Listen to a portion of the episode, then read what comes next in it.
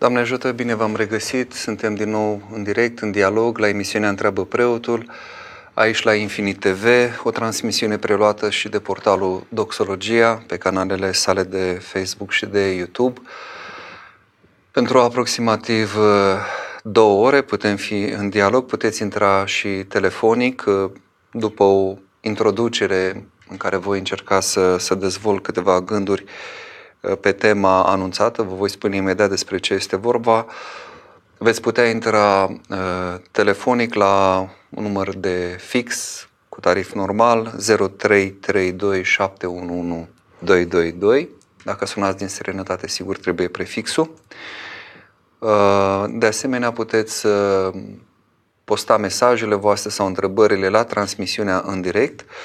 Îl uh, avem pe Cătălina Casandre, care ne va ajuta de la portalul Doxologia, după cum în studioul Infinite T V este Gabriel Mateș, care vă va facilita această legătură telefonică. Mai puteți să mai transmiteți întrebări sau gânduri și în privat. Poate nu doriți să intrați nici telefonic, nu doriți nici să postați pe un flux pe care îl mai pot vedea și alții. Puteți să-mi scrieți așa cum apare afișat pe transmisia de la Infinite T V, nu știu dacă și pe portal apare, pe adresa de mail constantin punct sturzu arond m m b punct ro.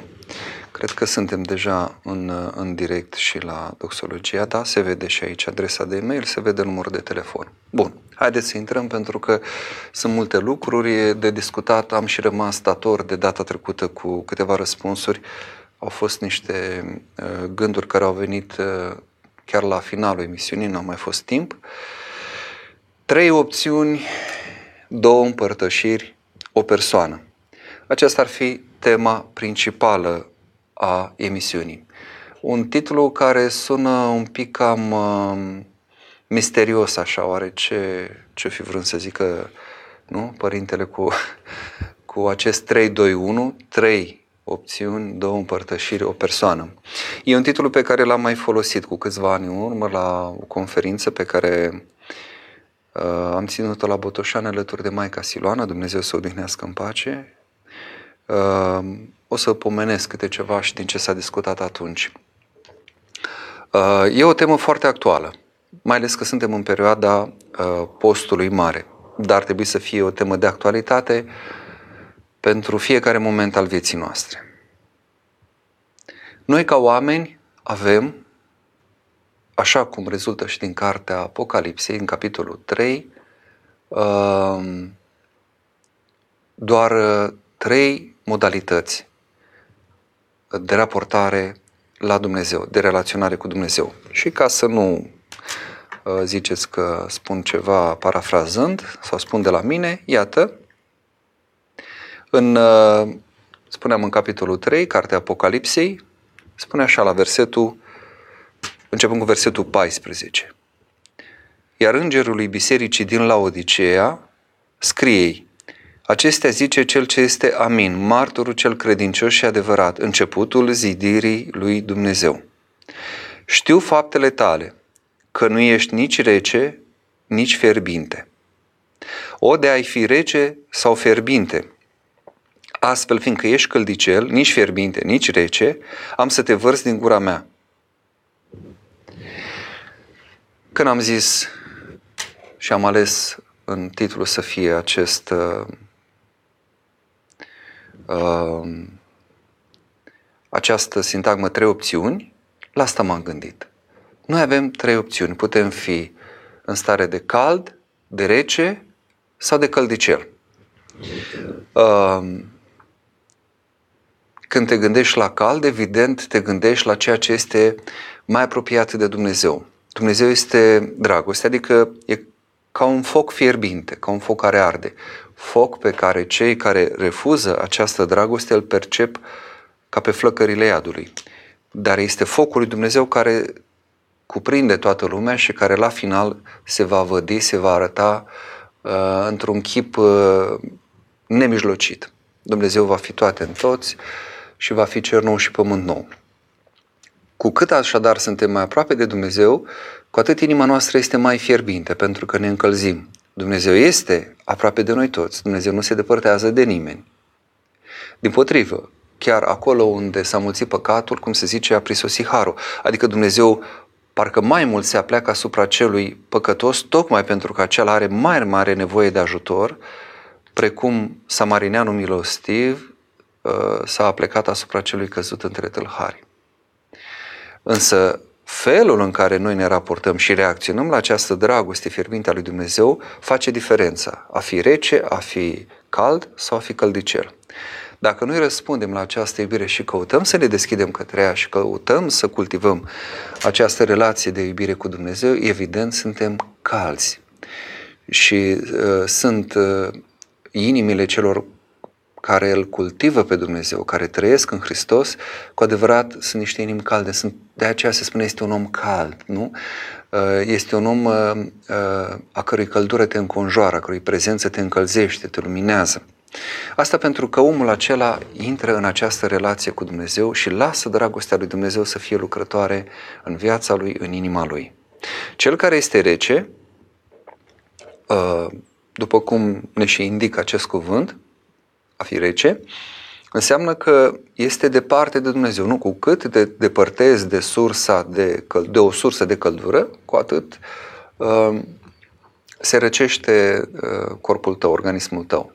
Așa și aici, cu cât ne depărtăm de Dumnezeu, repet, Dumnezeu nedepărtându-se de noi, uh, dar noi punem distanță, cu atât devenim uh, mai reci.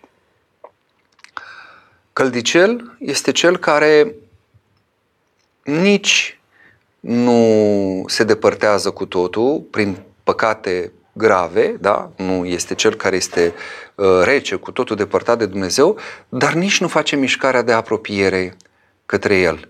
Uh, e, dacă vreți, uh, de exemplu, omul care nu fură, nu face lucruri grave, nu face, nu știu, nu... vorba celui care vine la spovedanie. Eu nu dau la nimeni în cap, nu, n-am furat pe nimeni, nu mi-nșel nevasta sau nu mi-nșel soțul. E un om care în general nu face păcate grave, dar care nici nu cultivă această relație cu Dumnezeu și nu se străduiește să devină fierbinte. Și stă în starea aceea de căldiceală. Uneori e omul care, mă, sâmbătă seara mă, mă duc și eu la o discotecă, dar a doua zi sunt la biserică. Adică cumva le amestecă. Ar vrea să fie bine și cu Dumnezeu, dar să fie bine și cu cele ale lumii. Sau, în orice caz, nu uh, înțelege că a fi în iubirea lui Dumnezeu nu înseamnă doar a nu face răul. Asta este prima parte și e foarte bine, e minunat. Dacă reușim măcar să nu facem răul, deja e mare lucru. Dar este o a doua parte. A face binele. Că vă aduceți aminte la judecată, cum zice acolo uh, Mântuitorul, când explică cum va despărți la sfârșit Dumnezeu uh, oile de capre, oile de-a dreapta, caprele de-a stânga.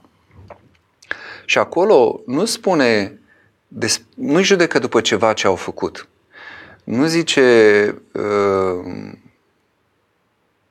uh, celor de-a stânga, că despre ei vorba, că duceți-vă de la mine blestemaților că ați făcut păcate, că ați desfrânat, ați furat, ați ce ați mai făcut acolo. Nu, zice, gol am fost, nu m-ați îmbrăcat, flămând și nu m-ați hrănit, străin și nu m-ați primit, bolnav și în temniță și nu m-ați cercetat. Deci este vorba despre ceva ce puteam face și n-am făcut. Și ceva ce stătea în puterile noastre, da? Când cineva e gol, înseamnă că tu în fața lui măcar, ai măcar o haină în plus, înseamnă că poți să-i dai o haină. Când cineva e bolnav, e clar că se referă la faptul că tu ești sănătos și puteai să ajuți pe un om bolnav sau tu erai poate bolnav, dar altul era și mai bolnav decât tine. Ăla era poate căzut la pat, tu încă mai puteai să te miști, atât puteai să faci ceva pentru aproapele tău. La fel și cu cel din temniță, înseamnă că tu erai om liber dacă puteai să-l ajuți pe cel din temniță. Se subînțelege asta. Deci nu cere Dumnezeu ceva ce nu puteam face, ci lucruri care sunt la măsura noastră, chiar în, în posibilitatea noastră, mai jos decât posibilitățile noastre chiar. Și atunci, iată omul, omul căldicel. Uh, sigur, acum vei zice, bine, dar de ce spune îngerul transmițând cuvântul lui Dumnezeu, adică cuvântul Mântuitorului, zice: o, de-ai fi rece sau fierbinte, dar fiindcă ești căldicel, am să te vărzi din gura mea. Să înțelegem că e la fel de bine sau e la fel de important sau uh, e pe același plan a fi rece cu a fi fierbinte? Nu. Aici despre ce este vorba? Sau cel puțin așa înțeleg. Dacă ați înțeles altfel, scrieți-mi, nu am nicio problemă, să interveniți telefonic. Uh, e vorba că omul care este uh, rece, chiar dacă se depărtează de Dumnezeu, el este într-o anumită onestitate. Mă, dacă am ales o cale, măcar mă duc pe ea. Uh, sunt onest cu, cu, cu alegerile mele. Uh, Maria Egipteanca, cea care și-a inspirat acest titlu, și o să vorbim despre, o să vedem care e legătura cu cele două împărtășiri, uh, după cum bine știm, ea a trăit undeva la... Uh, cumpăna veacurilor patru și cinci, prin patru sute treizeci și unu se consideră că a trecut la Domnul, undeva pe la șaptezeci și șapte de ani, după cum reiese din calcule. Dânsa a trecut de la rece la fierbinte, într-un chip aproape firesc și instantaneu. Deci, drept dovadă cât de, cât de important era că nu era căldicică. Era, a început prin a fi rece, nu? O femeie care... De fapt, o tânără, o copilă, avea vreo doisprezece ani când a ajuns pe străzile din Alexandria. Ce-o fi fost acolo? O fi părăsit o familie, i-or fi murit părinții. Cert e că a ajuns pe stradă și a început să trăiască o viață de desfrânare, vreo șaptesprezece ani, deci undeva până spre douăzeci și nouă de ani. O viață în care că, căuta să se simtă bine, credea că ăsta e scopul vieții, chiar spune lucrul ăsta uh, și zice aici la un moment dat, Uh, povestește uh, Sfântului Zosima, uh, călugărului Zosima, care o întâlnește în pustie deja după mult timp. Ea zice: timp de mai bine de șaptesprezece ani, iartă-mă, i-am petrecut în dragoste publică, supusă fiind destrăbălării. Și pe adevăr mă jur, nu pentru plată, că și n-am luat nimic de la cei care de multe ori voiau să-mi plătească. Deci nu era o prostituată, nu era o femeie care presta, între ghilimele, cum se zice acum, servicii sexuale ca să primească și să trăiască din asta. Nu. Ci spune, acest chip de a-mi satisface dorința în dar, l-am născocit pentru a face să atrag luarea aminte a câtor mai mulți asupra mea. Iarăși să nu crezi cumva că nu luam bani pentru că eram bogată. Nu, că ștream ca o cerșetoare și adeseori torceam călți. Aveam însă o poftă nesățioasă și o dorință neînfrântă de a mă tăvăli în noroi. Aceasta socoteam că este scopul vieții, de a batjocori neîncetat trupul. Ea a ajuns într-o anumită situație, a descoperit uh, această putere pe care o avea asupra bărbaților. De copilă, probabil era și frumoasă, probabil avea anumite trăsături care și atrăgeau, pentru că foarte mulți picau în mrejele ei, picau în capcana ei. Dar ce vedem aici? De fapt, vedem un suflet chinuit, un suflet care căuta să fie iubit. Cum spuneam, nu știm cum a ajuns pe stradă, dar clar că nu n-avea pe nimeni. Nu reiese de nicăieri că ar fi avut familie. Că spune așa: acest chip, adică modalitatea aceasta de a coru pe cât mai mulți bărbați ca să fie cu ei, zice, l-am născocit pentru a face să atrag luarea aminte a câtor mai mulți asupra mea. Vrea și ea să fie în centru atenției, vrea să fie prețuită, vrea să fie valorizată pentru ceva, vrea să fie importantă. Sunt lucruri uh, care la bază sunt firești, sunt sădite în noi. Dumnezeu ne-a făcut ca să fim uh, împărați peste creație, să fim fii și fiice ale Lui, să fim cineva, să, să fim iubiți. Numai chiar nu știa, iată, de Dumnezeu și în contextul în care trăia a găsit această modalitate de a atrage atenția asupra sa. Și iată, ea era foarte departe de Dumnezeu, era rece. Și cum a trecut? Foarte repede a trecut în a fi fierbinte.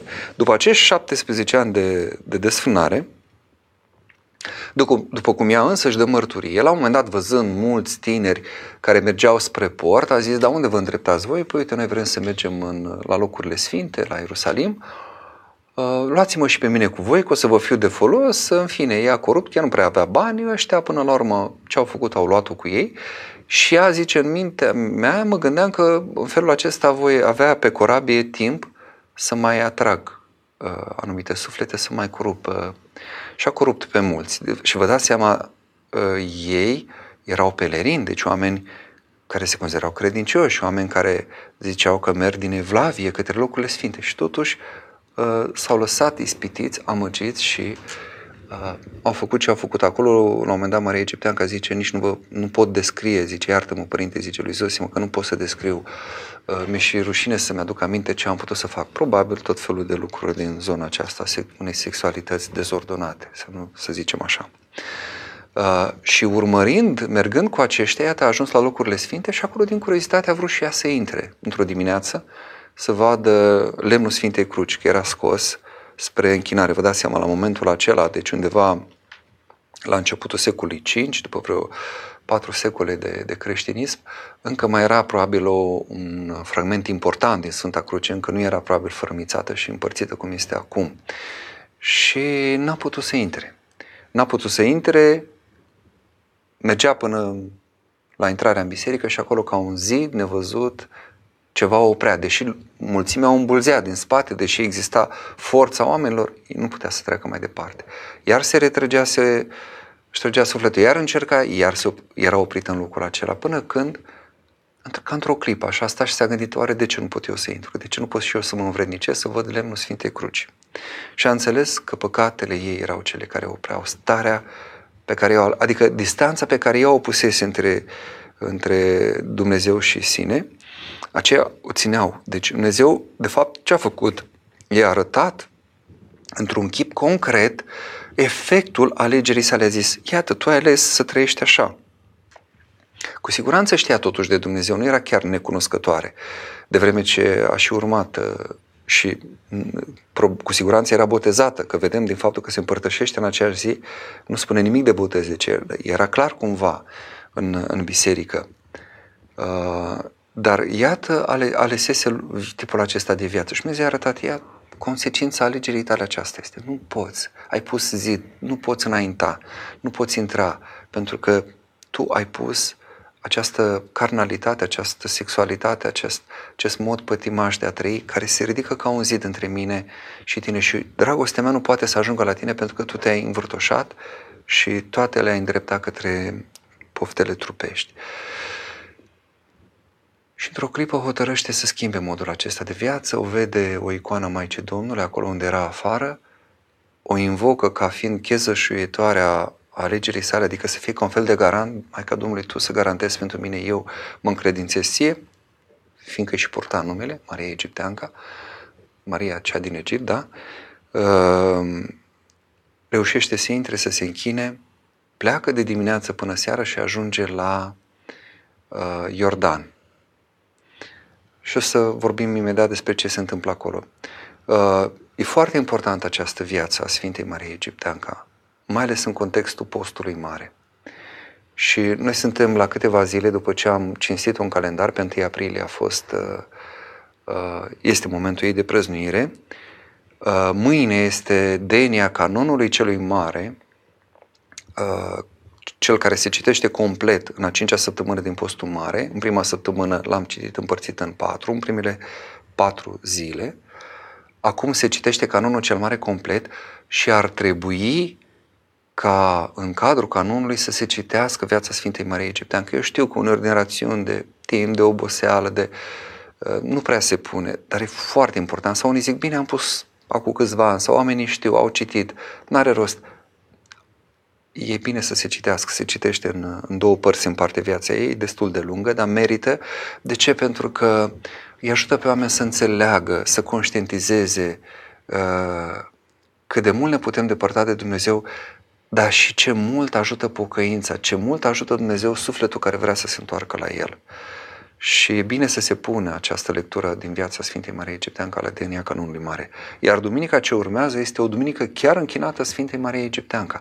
Înainte de Florii, după ce am vorbit de Duminica Ortodoxiei, a fost Duminica Sfântului Grigorie Palama, a fost Duminica Sfintei Cruci, Duminica Sfântului Ioan Scăraru. Iată lucruri înalte, lucruri, da, fiecare moment, ortodoxie, cruce, sfinți, precum Grigorie Palama, Sfântul Energiilor Necreate, teologul energi, Energiilor Necreate, apoi Sfântul Ioan Scăraru, care ne vorbește, nu, despre, despre scara virtuților. Iată, dintr-o dată, o duminică închinată Mariei Egipteanca.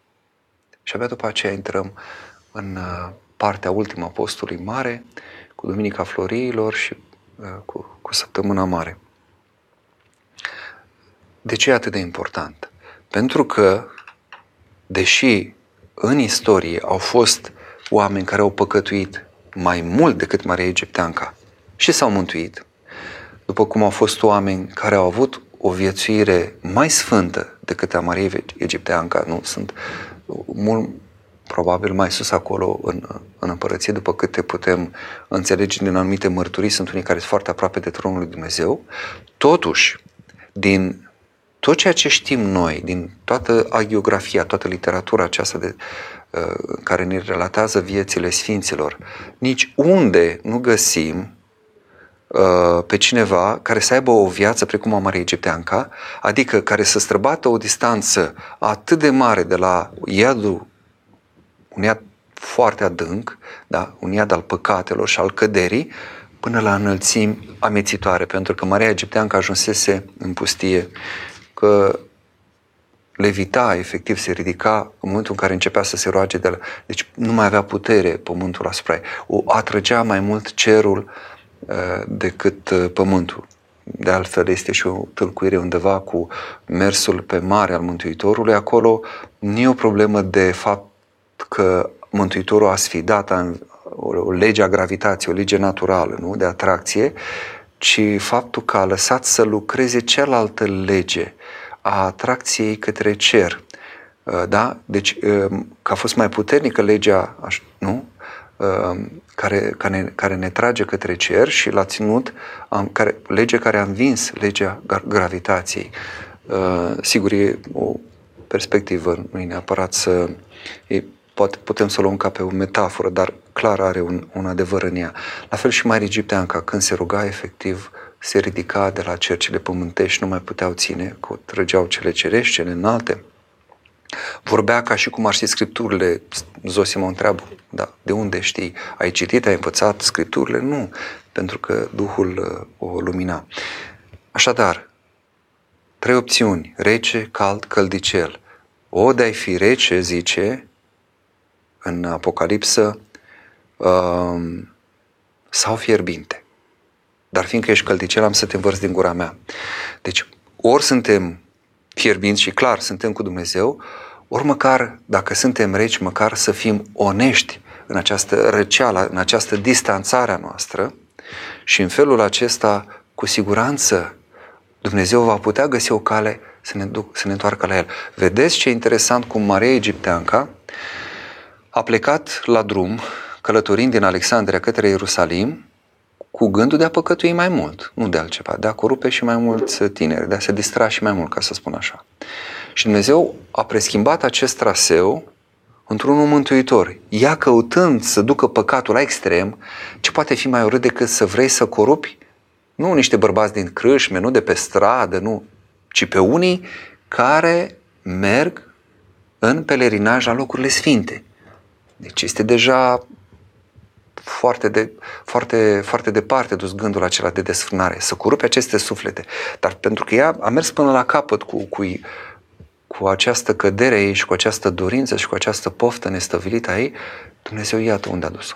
În fața Bisericii Sfântului Mormânt, acolo unde s-a preschimbat uh, Maria Egipteanca, a decis, deci și-a atins limita, a văzut clar unde duce păcatul, ce se întâmplă cu ceea ce alesese ea să trăiască și, iată, metanoia, întoarcerea, convertirea, răsucirea, reorientarea ei. Cred că m-am lungit cam mult, am să încerc să fiu mai scurt pentru că probabil încep să vină întrebări sau, dacă sunt telefoane, putem întrerupe și pot continua apoi. Uh, zero trei trei doi șapte unu unu doi doi doi, vă zic e numărul. Acum, ce este cu acest, fiindcă ești căldicel, nici fierbinte, nici rece, zice la versetul șaisprezece din Apocalipsă, capitolul trei, am să te vărs din gura mea. Foarte interesant, deci nu te vărs pentru că ești rece. Pentru că acolo, într-un fel sau altul, tu ești sincer și sinceritatea, onestitatea, felul în care te raportezi la viața ta te va aduce, te va aduce la mine. La un moment dat vei fi conștient de ceea ce trăiești. Ci ești căldicel, adică ești viclean, ești fățarnic sau stai într-o lenevie așa, crezi că le poți împăca pe toate. Ziceam să te vărți din gura mea. Și aceasta nu este o, o lepădare a lui Dumnezeu de noi. Spunea Maica Siluana la conferința de care vă ziceam cu câțiva ani la Botoșani, cu mai mulți ani în urmă chiar, că acolo nu e ca și cum Dumnezeu zice te, te scuip, te vărți din gura mea, exact cum facem noi când, când vrem să dăm ceva ce nu vrem să înghițim, nu dăm afară, scuipăm, ceva rău, ceva...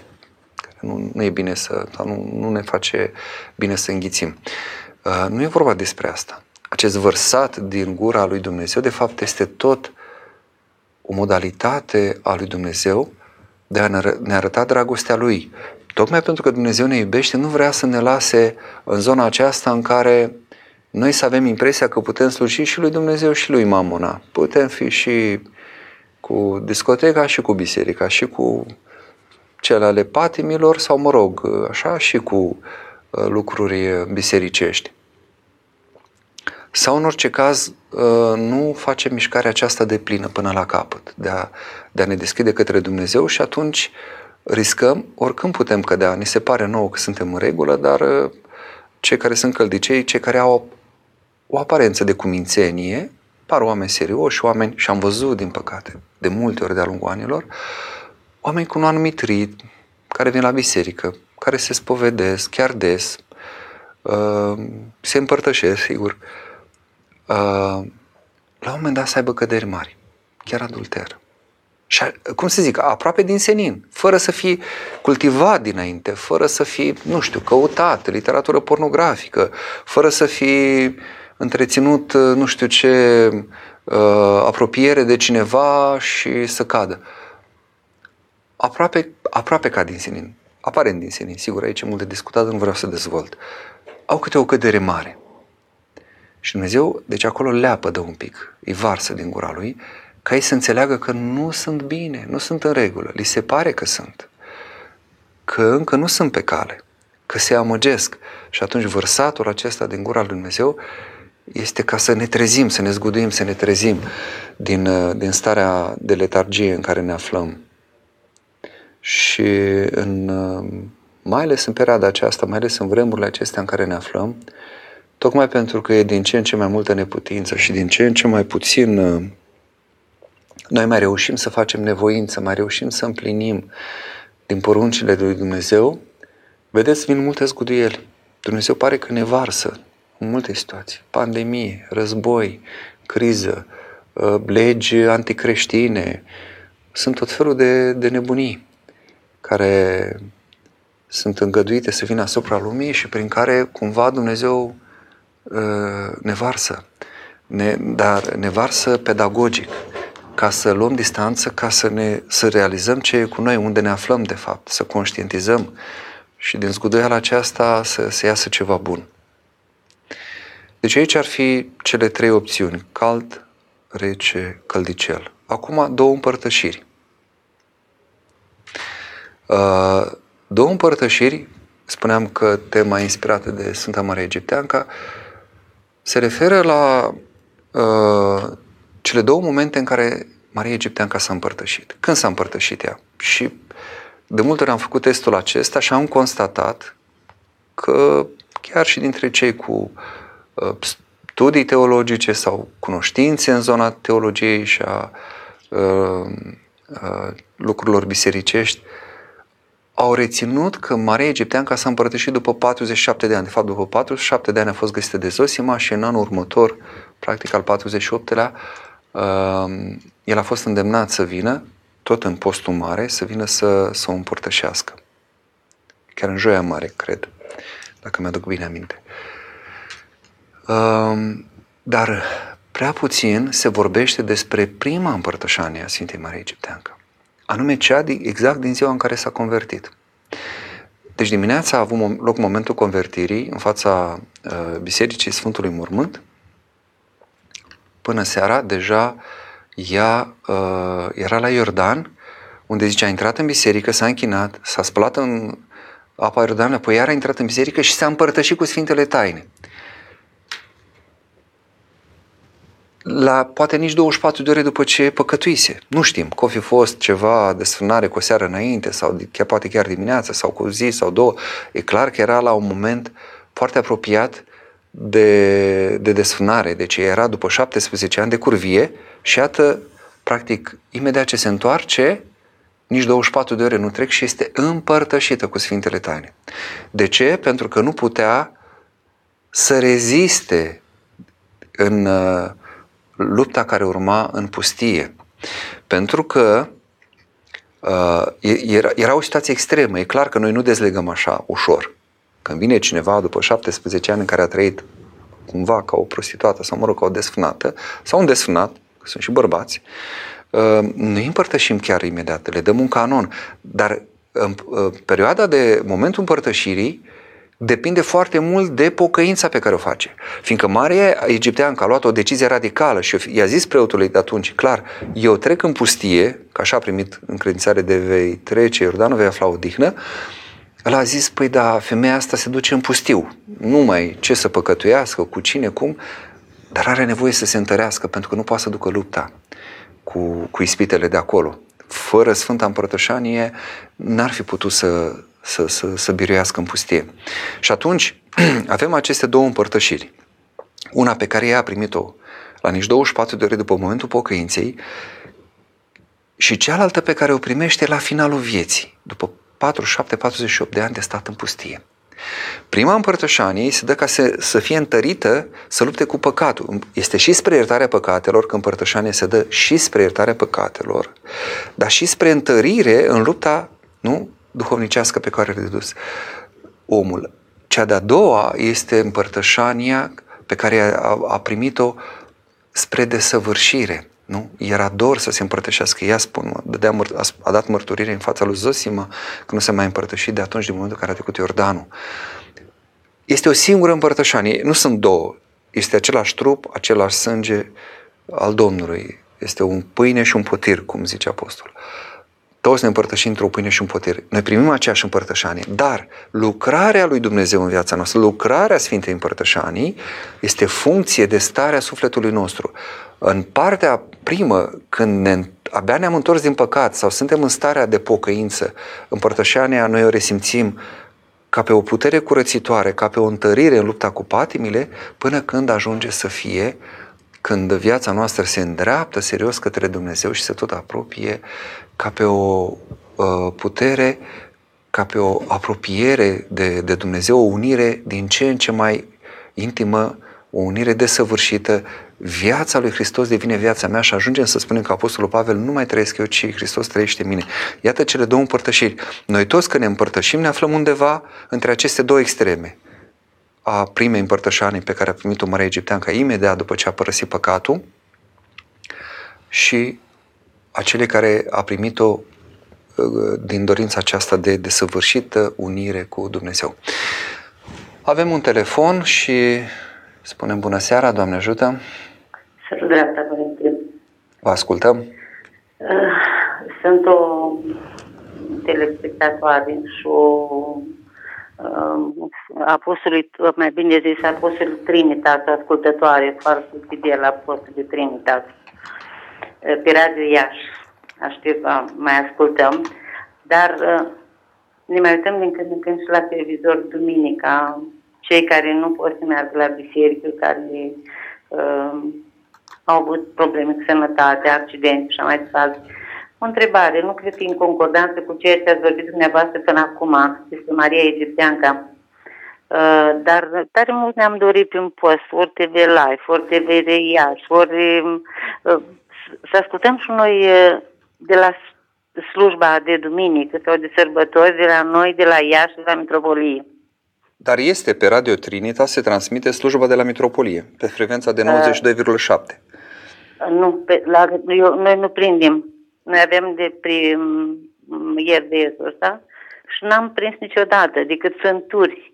Deci nu slujba întreagă, de la când se dă de la Mitropolie și până la sfârșit. O puteți, o puteți asculta pe internet. Doxologia transmite toate slujbele în direct.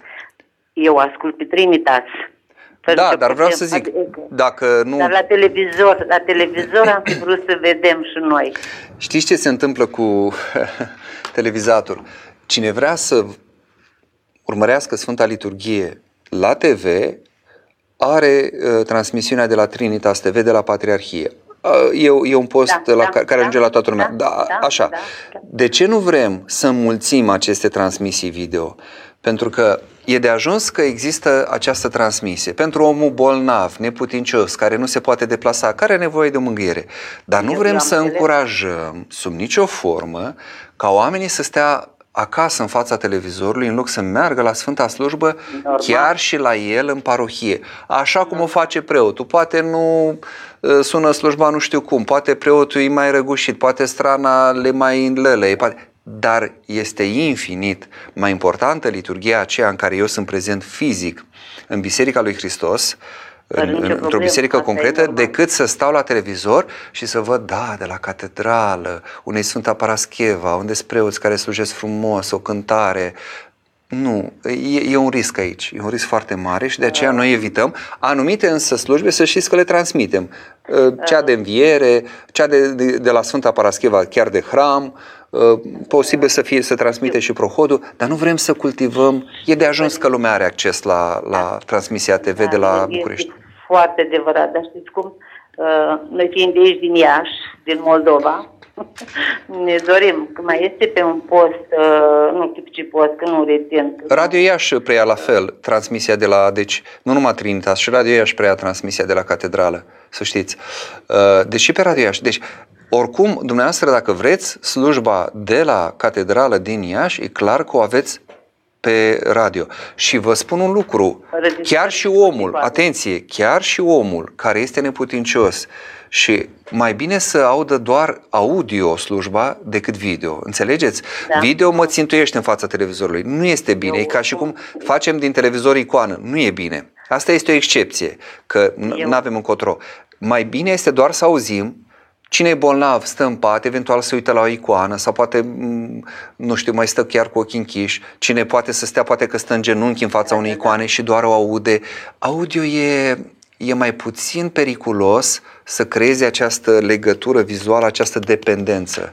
E foarte important să nu, să nu cădem în, în, da, în situații da, da, de genul da, acesta. Da? da? Ați înțeles? Se întâmplă, eu, eu, eu personal, când mai... în cursul săptămânii, când merg la biserică, ascult. Ascult liturghia, ascult la Trinitas, fără nicio problemă. Eu mai am obicei de a mai și murmur, mai...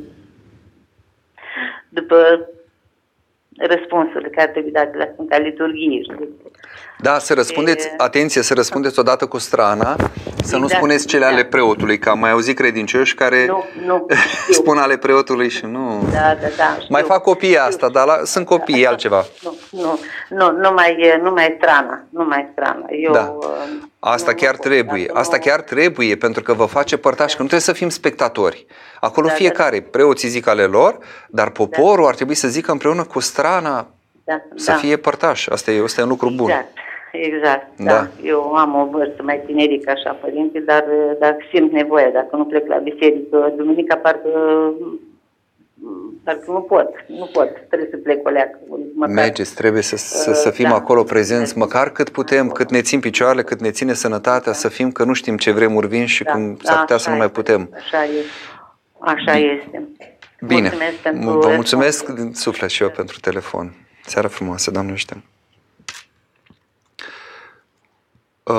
Aș continua cu tema sau să vedem, deocamdată sunt două intervenții, două întrebări, dar am zis că am rămas eu dator și într-adevăr data trecută cineva, sunt trei persoane sau patru chiar care mi-au scris pe mail, dar a fost spre finalul emisiunii și n-am mai apucat. Cineva care semnează, mă rog, nu știu, călugărul teologos. Știm că ortodoxia este credința adevărată, chiar ne mândrim cu asta. Nu o socotiți însă că o foarte mică parte din noi avem totuși o viață cu adevărat ortodoxă? Și aici nu mă refer la asceză înaltă, ci la lucruri de bază. O mică rugăciune de fiecare zi, spovedanie, mers la biserică în fiecare duminică, et cetera. Da, bine este să nu ne fălim noi cu credința noastră, ci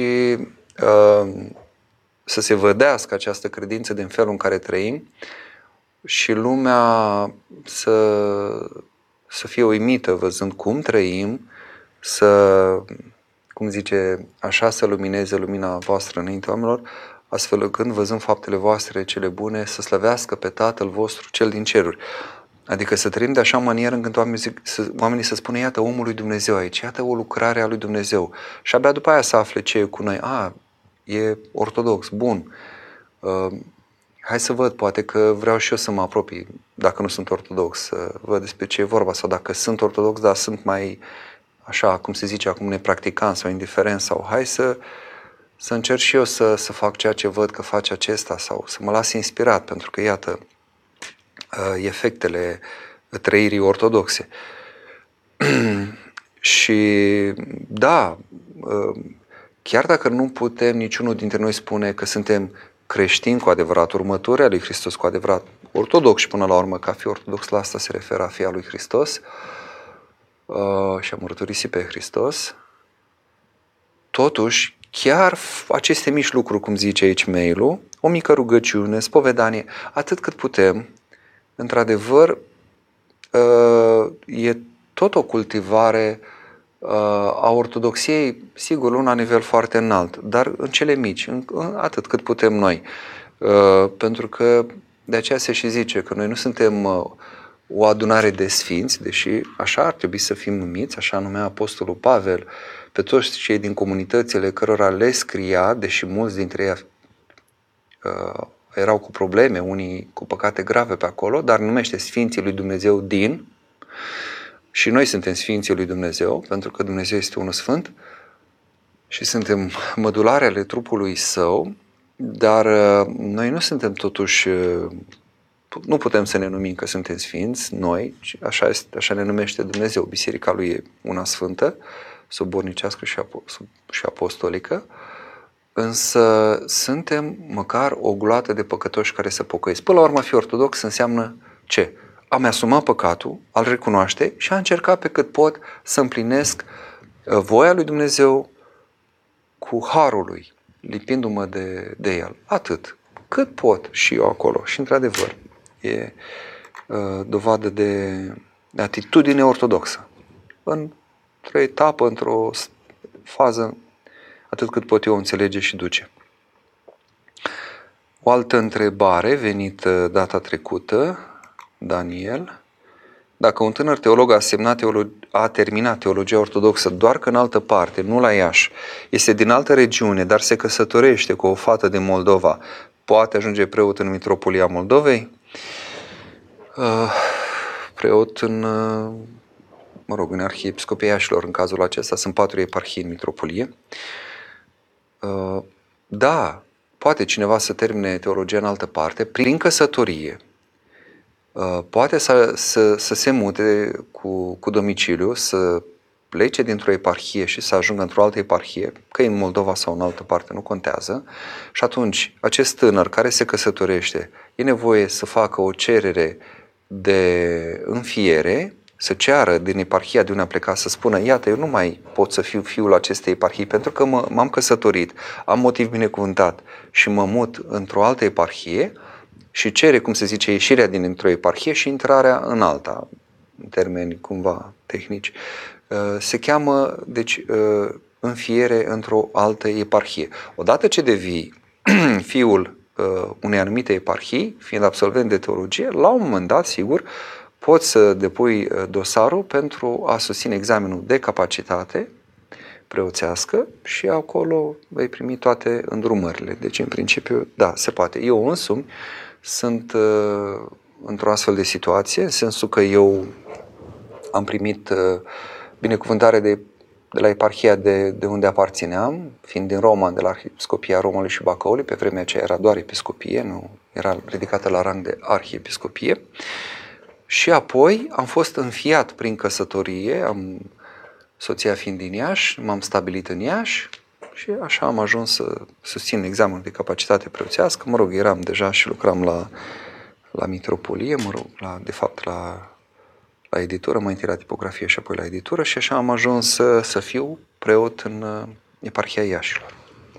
Deci se poate, cu sta, străbătând aceste etape. A fost o, o întrebare la un moment dat data trecută și așteptam, dar a venit târziu versetul. Ideea era aceea de a nu primi, de a nu spune nici măcar bun venit, de a nu saluta, de fapt, spunea Ioana în mesajul său, pe cel care este de altă credință. Și am rugat-o să-mi dea, dar n-a venit la timp. Iată, acum putem citi aceste versete la care se referea tânăra care ne-a scris, din a doua epistolă suburnicească a Sfântului Apostol Ioan, capitolul unu. Începe cu versetul șase. Și aceasta este iubirea, ca să umblăm după poruncile lui. Aceasta este porunca, precum ați auzit dintr-un început, ca să umblați într-o iubire. Pentru că mulți amăgitori au ieșit în lume, care nu mărturisesc că Iisus Hristos a venit în trup. Acesta este amăgitorul și antichristul. Păziți-vă pe voi înșivă, ca să nu pierdeți ceea ce ați lucrat, ci să primiți plată de plină. Oricine se abate și nu rămâne în învățătura lui Hristos, nu are pe Dumnezeu. Cel ce rămâne în învățătura lui, acela are și pe Tatăl și pe Fiul. Dacă cineva vine la voi și nu aduce învățătura aceasta, să nu-l primiți în casă și să nu-i ziceți bun venit. Căci cel ce îi zice bun venit se face părtaș la faptele lui cele rele.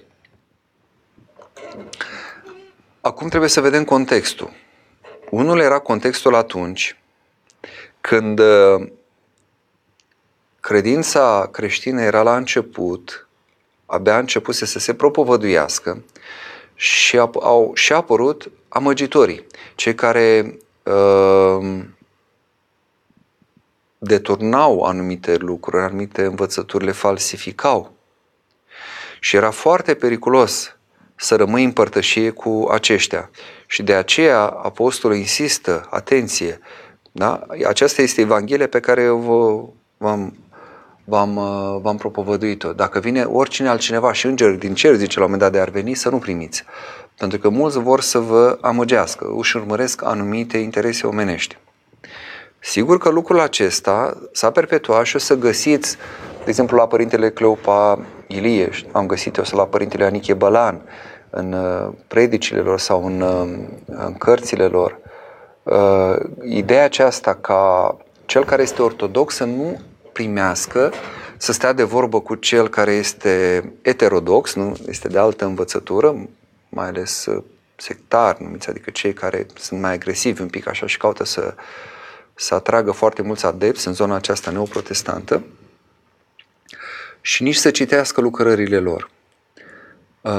E o măsură binevenită de, de protecție, de, de a nu risca să fii amăgit. Eu am dat un exemplu la un moment dat, cineva a picat și a fost atras, sigur că dacă el era bine ancorat în biserica, în ortodoxie, nu se lăsa așa ușor păcălit, dar la un moment dat s-a lăsat atras de cineva care n-a zis că nu este ortodox, a dat de înțeles că merge la o biserică, pe Sfântul Andrei, la noi în Iași, dar acolo este și o casă de adunare.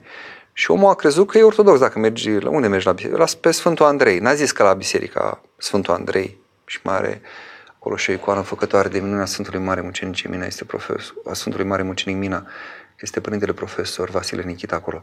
Și a zis că merge la biserică pe strada Sfântul Andrei și omul s-a lăsat ușor, ușor, așa, amăgit, până la urmă, convins, nu știu, sper, poate s-a întors la ortodoxie. Deci trebuie să fim foarte prudenți în situații de genul acesta. Dar nu trebuie absolutizat acest lucru. Eu am persoană, dar vei zice, bine, dumneata ești preot, poate ai capacitatea aceasta de a sesiza, de a nu te lăsa amăgit, poate mai sesizezi anumite capcane care, pe care le întinde heterodoxii. Dar nu, sunt și oameni uh, obișnuiți care uh, interacționează cu persoane heterodoxe, se salută, sunt vecini, sunt colegi uh, de muncă, de școală. Numai că aici rezerva este de a nu ne face părtași la faptele, cum ziceți, să nu ne facem părtași la faptele lor cele rele, adică nu e vorba numai de păcate aici, este vorba și de învățătură greșită. Adică eu pot interacționa, e firesc, omenește, nu înseamnă că nu salut vecinul acum, că nu sunt sălbatic, dar să nu fac din acest bun venit în casa mea, adică să-l primesc și cu învățătura lui și cu rătăcirea lui în cele ale credinței. Dimpotrivă, eu știu oameni care în felul acesta au fost câștigați pentru, pentru biserică și au gustat ortodoxia fără să li se, se impună nimic, doar având o anumită relație, discutând cu ei. Eu însumi am avut, de exemplu, aveam persoane care veneau și pur și simplu stăteau de vorbă cu mine, nefiind ortodoxe, dar căsătorite cu persoane ortodoxe. Chiar dacă le-am zis, da, vezi că nu te poți povedi, nu ești, dar dacă vrei să vorbim, vorbim. Și da, vreau doar să vorbim, vreau să-mi dați niște sfaturi, vreau și eu să fiu ascultat. La mine, cultul de care sunt, nu există lucrul ăsta, sau, mă rog, mă admit, cu, într-o anumită confesiune spuneau că preoții sunt mai reci, că nu are cu cine discuta. N-am făcut nimic, nu am insistat cu niciun chip, n-am forțat cu nimic voința sau cumva să sugerez că se treacă la ortodoxie, doar am fost deschis, receptiv și am dialogat și am încercat să înțeleg pentru ce trece acea persoană, evident să încerc să mă rog mai mult pentru ea și singura a decis apoi că aceasta este calea și a venit la ortodoxie. Și unul, ultimul dintre uh, mesajele de data trecută care au ajuns târziu, acesta chiar după emisiune douăzeci și doi patruzeci și doi, uh, semnează, mă rog, nu contează. Într-o conferință, întrebarea a fost cum s-a salvat credința uh, într-un veac de bolșevism. Și răspunsul a fost prin Dostoievski. Apropo de tema de data trecută, profețiile lui Dostoievski. E mesajul. Și continuă. În altă conferință, întrebare. Mai poate vreun autor sau vreo carte salva generații? Cu referire la Dostoievski, și răspunsul a fost generații nu, dar pe câte cineva mai poate. Adică dacă Dostoievski mai poate salva, uh, da, e adevărat, impactul pe care îl are acum, din păcate, Dostoievski este destul de, sau este mult mai scăzut decât în acele timpuri, când cărțile lui erau mai căutate, mai gustate, mai... Acum lumea este foarte risipită în general, citește mai puțin în general, este mai puțin receptivă la, la lucrări care au uh, această profunzime, care explorează natura umană, care vin cu teme foarte importante, relația cu Dumnezeu, relația cu semenii. Și din punctul acesta de vedere, da, și impactul lui Dostoievski și eu cred că este, din păcate, mai scăzut. Dar... Uh, Evident că sunt, sunt persoane care, generații nu zice, dar pe câte cineva poate.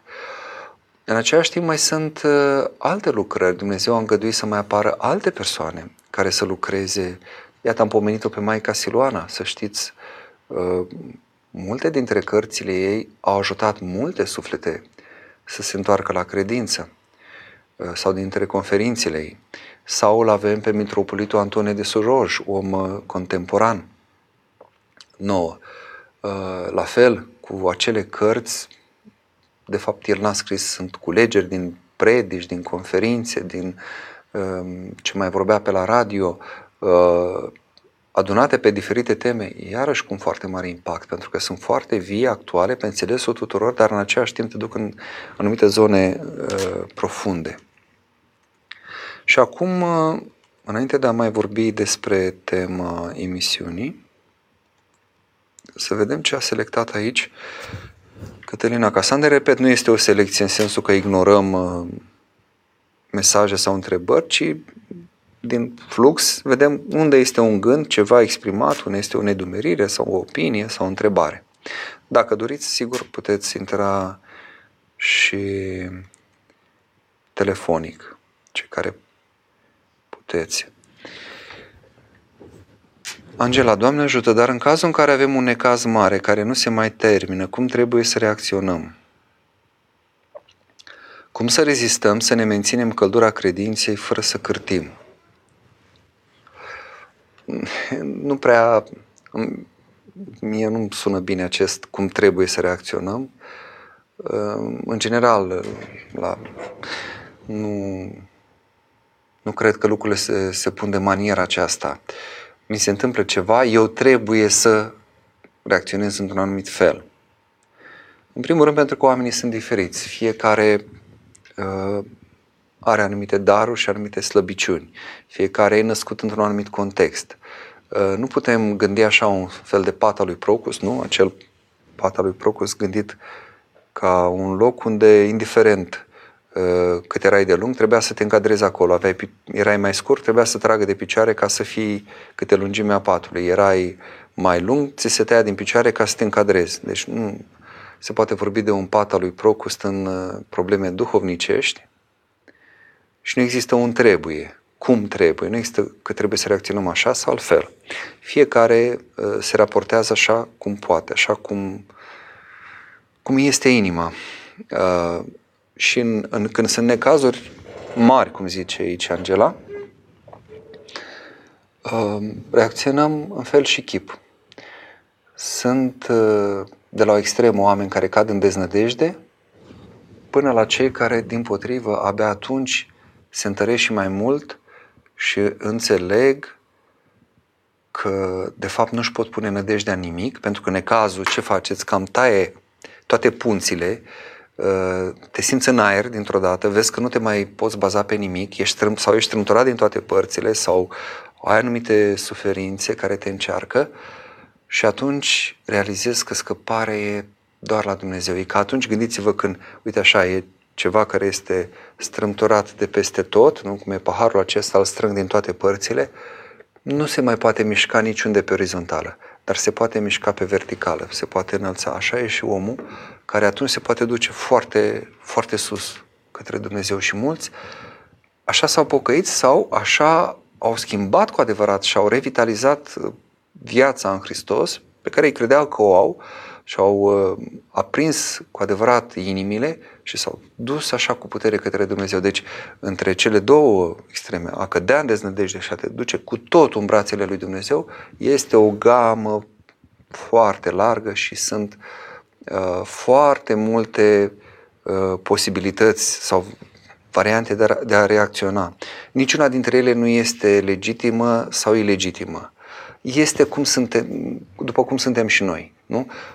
Reacționează după cum este inima. Ce am eu de făcut când e o situație de genul acesta este să-mi urmăresc reacția, să văd care e mișcarea inimii. Am un necaz.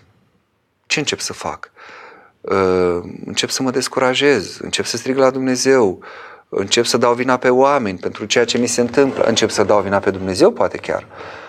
Să văd ce este acolo și ceea ce văd că iese din mine, exact cum atunci când înteasc, strângi strugurii, da? Îi presez și iese mustul, tot așa, inima mea fiind strâmtorată, țâșnește din ea acest must al unor reacții pe care eu le am, acestor atitudini sau stări. Ei, cu mustul acela lucrez, cu reacțiile acelea. Mă duc înaintea duhovnicului, mă duc la scaunul de spovedanie, de fapt înaintea lui Dumnezeu, preotul fiind doar, cum se spune, un martor, cel prin care Dumnezeu lucrează, și mă arăt cu toate ale mele, iată, Doamne, asta trăiesc, prin asta, ă, asta, asta a ieșit din mine, necazul asta a scos din mine. Ați văzut cazul lui Iov, citiți cartea lui Iov, e foarte importantă, e esențială, ca să vedeți, apropo de cele două tipuri de, de reacții, și ca să vă întăriți cumva, ca să înțelegeți că și oameni drepți trec prin, prin încercări mari și cum se clatină. Și vedeți acolo, prima lui reacție a fost, după ce a pierdut tot, avere, copii, sănătate, ce-a pierdut tot. Doar că i-a zis Dumnezeu, în ultimă instanță, Satane, numai de sufletul lui să nu te atingi. În rest, nu mai avea nimic, practic. Absolut nimic, nici sănătate, nici nimic. O mai avea pe soție, care și al cicălea, îl bătea la cap, blesteamă pe Dumnezeu și morci, tot te mai chinui atâta. Adică avea un ghim pe ea, ca să zic așa, o influență negativă. Și care, într-o primă etapă, spune, Domnul a dat, Domnul a luat, fie numele Domnului binecuvântat, după care, pe măsură ce trece timpul, sigur, cumva și stârnit, provocat de cei trei prieteni care, după vreo șapte zile în care au stat în tăcere și au avut singura atitudine firească, aceea de a fi alături de el, nimic zicând. Doar, iată, suntem alături de tine.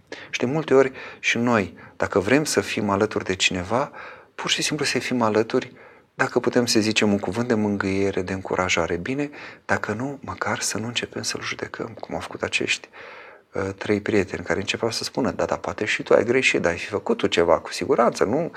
Uh, ai pățit-o așa, clar, pentru că ceva ai făcut greșit înaintea lui Dumnezeu și Iov, dar eu nu mă știu, dar nu știu ce s-o fi făcut, dar până când ajunge Iov să-și blesteme ziua cumva în care s-a născut. Deci pică în, în, în extrema cealaltă.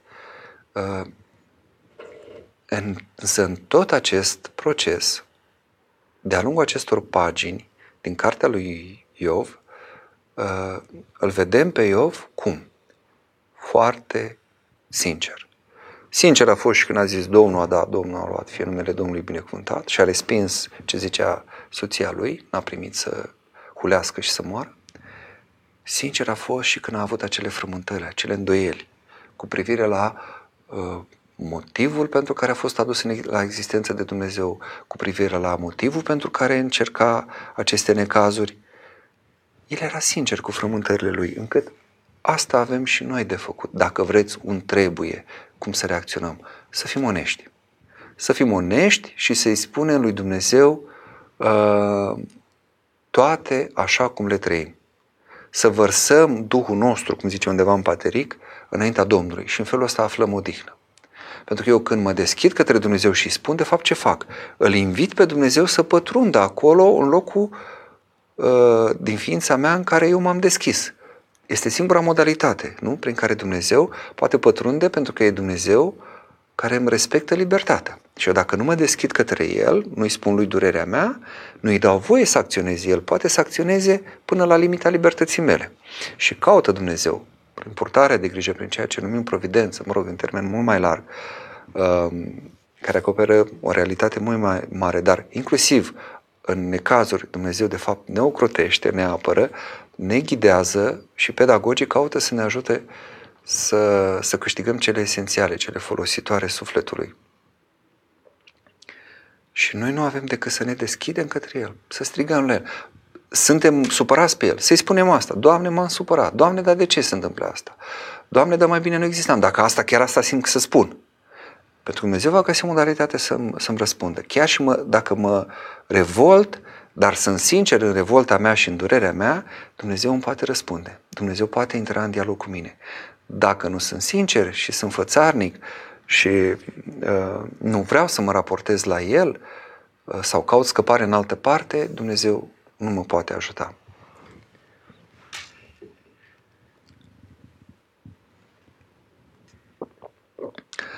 Uh, mai sunt vreo trei mesaje, nu știu dacă pe mail au venit, uite să nu le ratăm. Nu. Pe adresa de mail nu avem. Încât am să mai continui un pic cu tema. Um, trei opțiuni, două împărtășiri, o persoană. Trei opțiuni, am vorbit. Rece, cald, căldicel. Două împărtășiri, acelui care abia s-a întors și pune început pocăinței, acelui care deja este desăvârșit în alegerea lui Dumnezeu, cel care s-a, s-a unit așa cu Dumnezeu. Și cum încă patruzeci și șapte de ani în pustie să, să strigi doar la Dumnezeu, încât să, nici hainele, cum a pățit Maria Egipteanca, să nu mai ai nici măcar haine pe tine. În patruzeci și șapte de ani se, se, se uzează hainele, se, pielea se, este arsă, noaptea frig, cel mai adesea în deșert, Multe perioade ale anului, noaptea e foarte frig, ziua e foarte cald. Doar cu trei pâini, am plecat doar cu trei pâini, din care bunele s-au întărit, am mâncat jumate din una, câte puțin ce am mai putut îmi ia probabil și cu, cu alea a trăit, că vă dați seama ce putea să mănânce, că atunci când ne-a dus Zosima de mâncare, a doar așa a întins și a pus, s-a luat câteva semințe și zice, gata, de ajuns este. Deci efectiv se hrănea cu, cu harul lui Dumnezeu. Aceste două împărtășiri o persoană, dar aici aș vrea să continui un pic cu Apocalipsa, capitolul trei.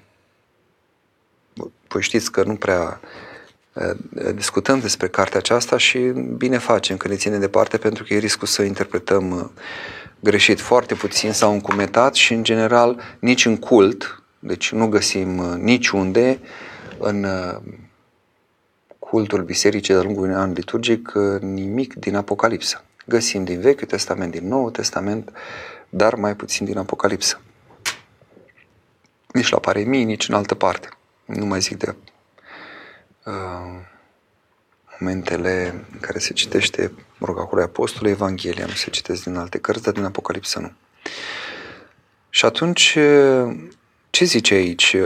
După ce zice, fiindcă ești căldicel, nici fierbinte, nici rece, am să te vârți din gura mea, continuă îngerul spunând, fiindcă tu zici, sunt bogat, și m-am îmbogățit și de nimic nu am nevoie.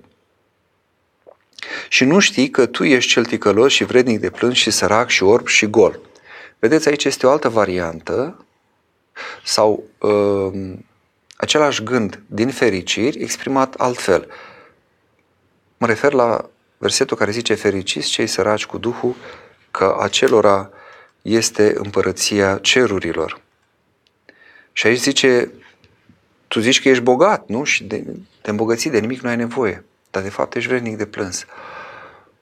Uh, iată sărăcia cu Duhul. De fapt eu să am conștiința păcătoșeniei că nu am, de fapt, harul lui Dumnezeu. N-am agonisit acolo, de-aia mă văd sărac cu Duhul. Și de-aia de multe ori și rugăciunea apare că sunt, că sărac sunt sau și ticălos. La ce se referă asta? Că nu sunt chiar sărac, nu? Sau când zicem la rugăciunea uh, dinainte de masa de seară. Mânca vor săracii și se vor sătura și vor lăuda pe Domnul. Cel ce caută pe Dâns, vii vor fi inimile lor în veacul veacului. Mânca vor săracii. Și noi suntem cu frigiderul plin, cu două mașini la poartă, cu cinci camere la vilă. Parcă zici că bă, mă jenesc să zic mânca vor săracii. La ce se referă? Și clar că nu e vorba de sărăcie materială. Eu mi-asum o sărăcie spirituală, sărăcia Duhului atunci, la, în acel moment. La, la asta mă refer. Sigur, uneori chiar sunt săraci. Sunt oameni săraci care abia au ce pune pe masă. Eu știu astfel de oameni. Și ăia clar au în vedere și partea aceasta a sărăciei materiale. Dar și se mânca vor săraci și se vor sătura și vor lăuda pe Domnul, clar că se referă la, în primul rând, a ne sătura de prezența lui Dumnezeu, că după Dumnezeu flămânzim și însetăm, da? Inima noastră flămânzește și însetează după Dumnezeu și asta căutăm. Și continuă în Apocalipsa, capitolul trei, te sfătuiesc să cumperi de la mine aur lămurit în foc, ca să te îmbogățești, și veșminte albe ca să te îmbraci și să nu se dea pe față rușinea goliciunii tale și alifie de ochi ca să-ți ungi ochii și să vezi. Da? Să cumpere aur lămurit în foc, da? Este uh, această lucrare de dobândire a harului în care nu amestecăm lucrurile, nu suntem căidicei, nu mai băgăm și altele. Lămurit în foc înseamnă curățat în, în În, în focul lui Dumnezeu, în focul unor asceze, nevoințe, a milosteniei, a rugăciunii, a spovedaniei, a împărtășaniei. E foc, că e foc care arde și împărtășanie. Și ne, ne lămurim în felul acesta pe noi și uh, dobândim harul acesta, da? Lucrarea aceasta noastră se lămurește în foc și de, cu adevărat devine de aur și ne îmbogățim în Duhul, în Dumnezeu, cu veșminte albe ca să te îmbraci. Goliciunea este tot timpul asociată cu păcatul. Adam spus la întrebarea unde ești, Adame? Am văzut că sunt gol și m-am ascuns. E clar că uh, înseamnă pierderea Harului Lui Dumnezeu, nu mai sunt îmbrăcat în Harul Lui Dumnezeu, de-aia la botez zice, câți în Hristos v-ați botezat, în Hristos v-ați și îmbrăcat. Dumnezeu este Cel care mă îmbracă, care mă cuprinde, care mă acoperă, care mă, mă întărește, pătrunde toată ființa mea și, și El este Cel care apoi devine ca un fel de interfață. Noi când vedem un om, vedem nu, chipul, haina, deci asta este interfața, vizual noi așa interacționăm. Și atunci El se vede în noi, strălucește în noi, Dumnezeu se vădește în, în ființa noastră. Și alifie de ochi ca să-ți ungi ochii și să vezi. Pentru că um, dacă ochiul tău este curat, tot trupul tău este luminat. Este vorba de ochiul minții, este vorba de ochiul lăuntric, este vorba de... Uh, și nu e vorba neapărat de lucruri foarte înalte aici, de o curățire precum cea a pusnicilor, a isihașilor care își curăță și nu capătă această vedere lăuntrică, ochiul minții se, este curățit, ci este vorba de pur și simplu a deschide ochii și a, a vedea lucrurile așa cum sunt, a fi realist, a spune păcatul e păcat, a vedea lucrarea lui Dumnezeu, a fi recunoscător, deci a, a, a deschide ochii în această realitate. Și iată, avem nevoie de alifie de ochi, avem nevoie, exact cum a făcut Domnul din scuipat și din tine și a uns ochii orbului, da? Avem nevoie, scuipatul e cuvântul lui Dumnezeu, ceea ce este din gura lui Dumnezeu, care se amestecă cu tina, cu ceea ce este creat și în felul acesta, deci este o combinație între creat și necreat, între harul lui Dumnezeu și ceea ce avem noi să-i oferim lui Dumnezeu. Felul în care sunt eu, felul în care mă văd eu. Dar dacă unesc asta cu și sunt deschis către perspectiva pe care El mi-o arată și mi-o arată, dacă caut îndrumare, mai ales prin duhovnic, atunci devine alifie de ochi. Eu pe cât îi iubesc, continuă în Apocalipsa, îi mustru și îi pedepsesc. Sârguiește dar și te pocăiește. Vedeți? Să reușim noi oare să ajungem în punctul în care, când suntem la strâmtorare și la necaz, să zic, iată, este mustrarea lui Dumnezeu, asta este pedeapsa lui Dumnezeu, ceea ce înseamnă că Dumnezeu mă iubește. Nu.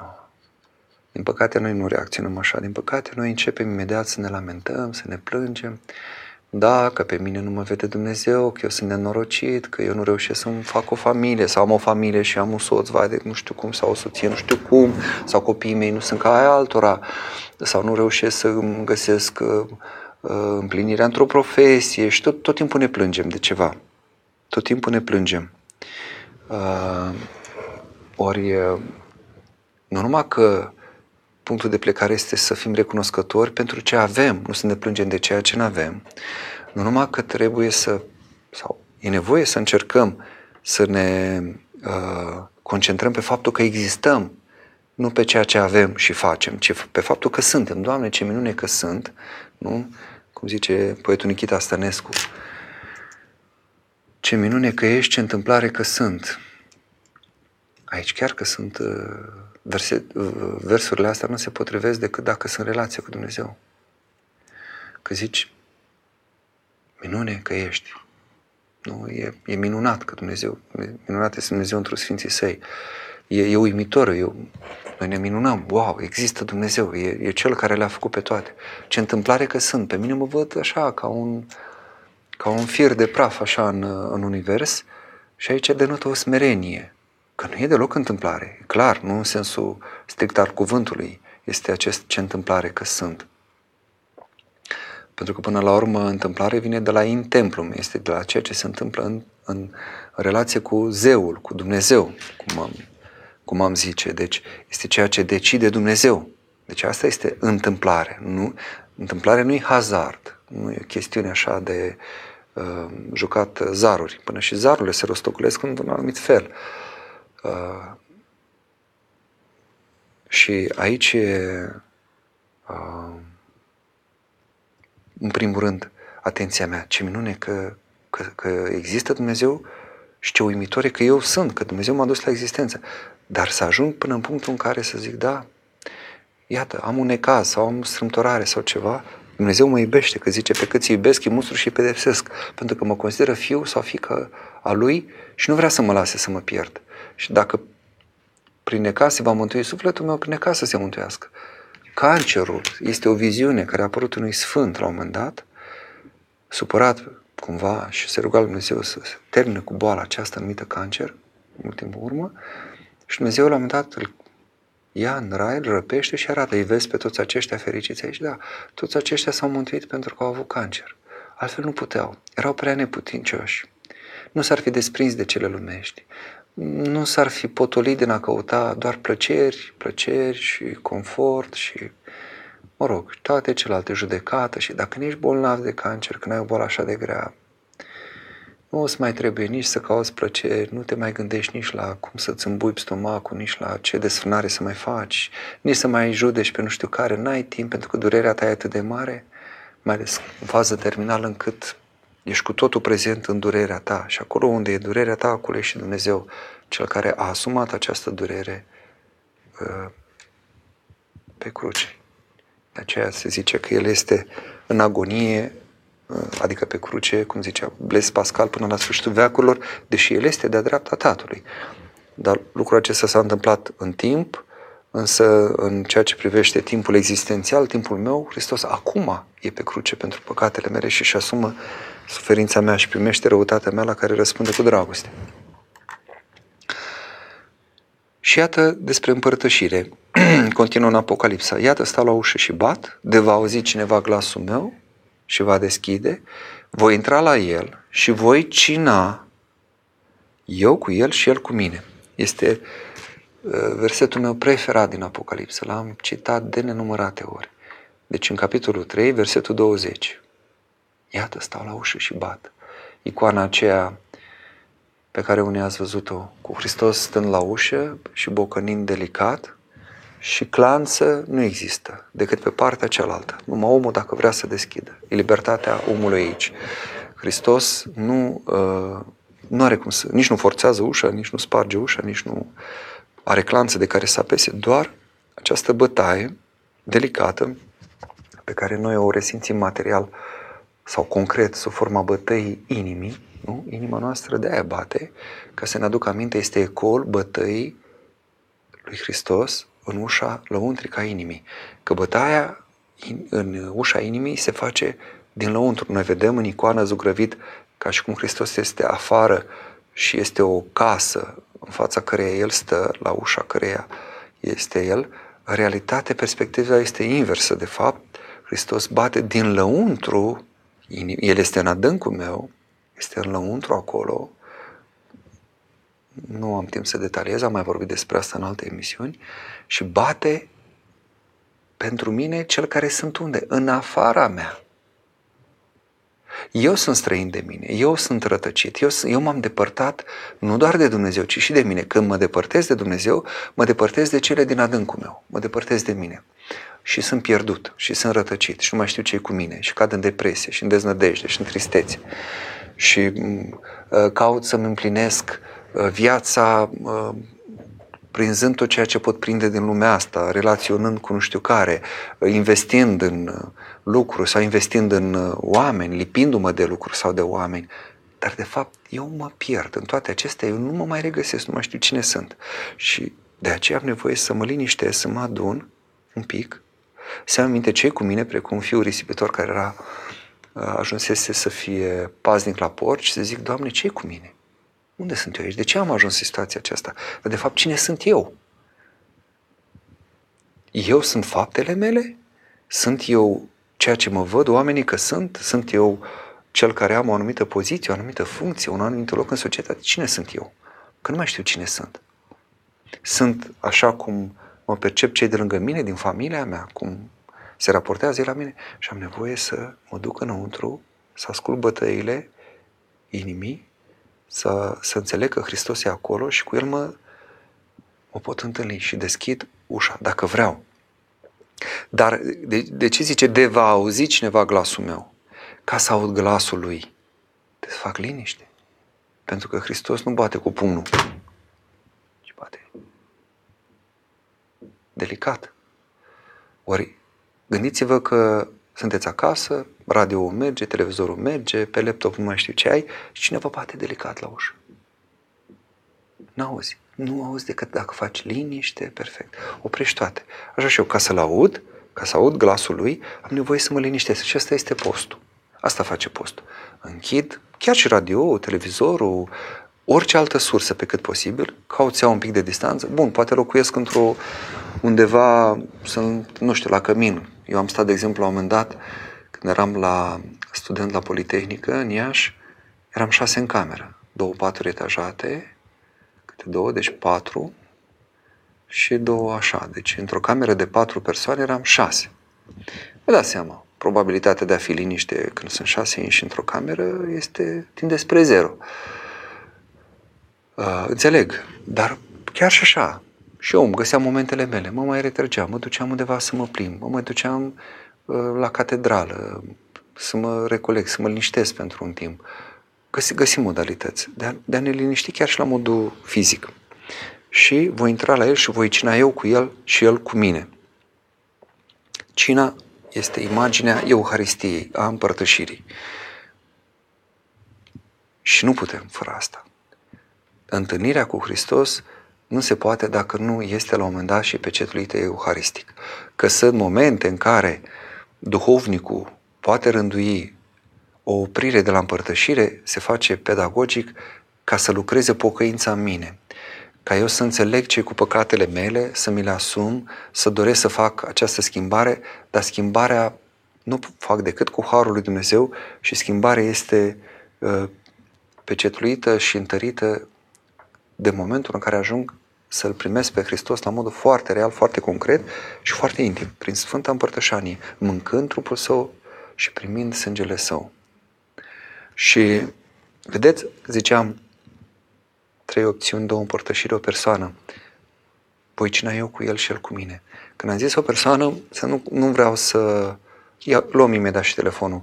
Uh, nu vreau să accentuez, cum din păcate s-a accentuat astăzi foarte mult ceea ce se cheamă personalism, uh, care din punct de vedere doctrinar se face cumva vinovat sau este tată acest personalism a foarte multor derapaje care au loc în societate, care se regăsesc în, în spre exemplu, ideologii L G B T sau transgender.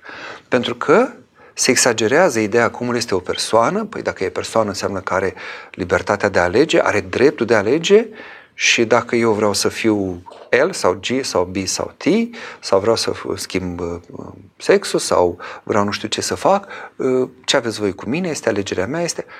Pentru că s-a accentuat ideea aceasta de persoană. Ori eu când am zis aici de persoană, am avut în vedere alt, alt aspect, faptul că persoana de fapt este ținta. De la aceste trei opțiuni, trecând prin cele două împărtășiri, ajung să fiu persoană în sensul desăvârșit teologic al cuvântului, adică să fiu după chipul lui Dumnezeu cu adevărat, să, să cresc de la a fi un individ oarecare, un element din specia omenească, la statutul de persoană. Persoana propriu-zisă este doar persoana lui Dumnezeu. Sunt cele trei persoane de fapt ale Sfintei Treimi, o singură dumnezeire în trei persoane. Noi suntem chemați să fim un om în multitudine de persoane. Deocamdată, până, până ajungem la statutul de persoană, suntem indivizi. Ca să fii persoană, trebuie să ai, în primul rând, această, dincolo de rațiune, capacitatea de a dialoga, trebuie să ai această deschidere în iubire către celălalt, această accentuare nu pe tine, ci pe celălalt. Ești persoană nu pentru că zici, vai, dar eu sunt cineva și eu trebuie să fac lucrurile într-un anumit fel și alegerea mea este aceasta. Nu, acolo este o denaturare a sensului cuvântului persoană. Persoană ești în momentul în care accentul este pe celălalt. Ce pot să fac pentru celălalt? În primul rând pe Dumnezeu. Cum pot eu să fac să fiu cu Dumnezeu, cu Cel care m-a creat? Persoana este Cel care știe de la cine vine și de unde vine și încotro se îndreaptă. Cel care nu mai știe de unde vine și unde se îndreaptă este un om rătăcit și cel mai des este un om depresiv. Este un om... Uh, care cade în tot felul de rătăciri. Mintea lui se întunecă.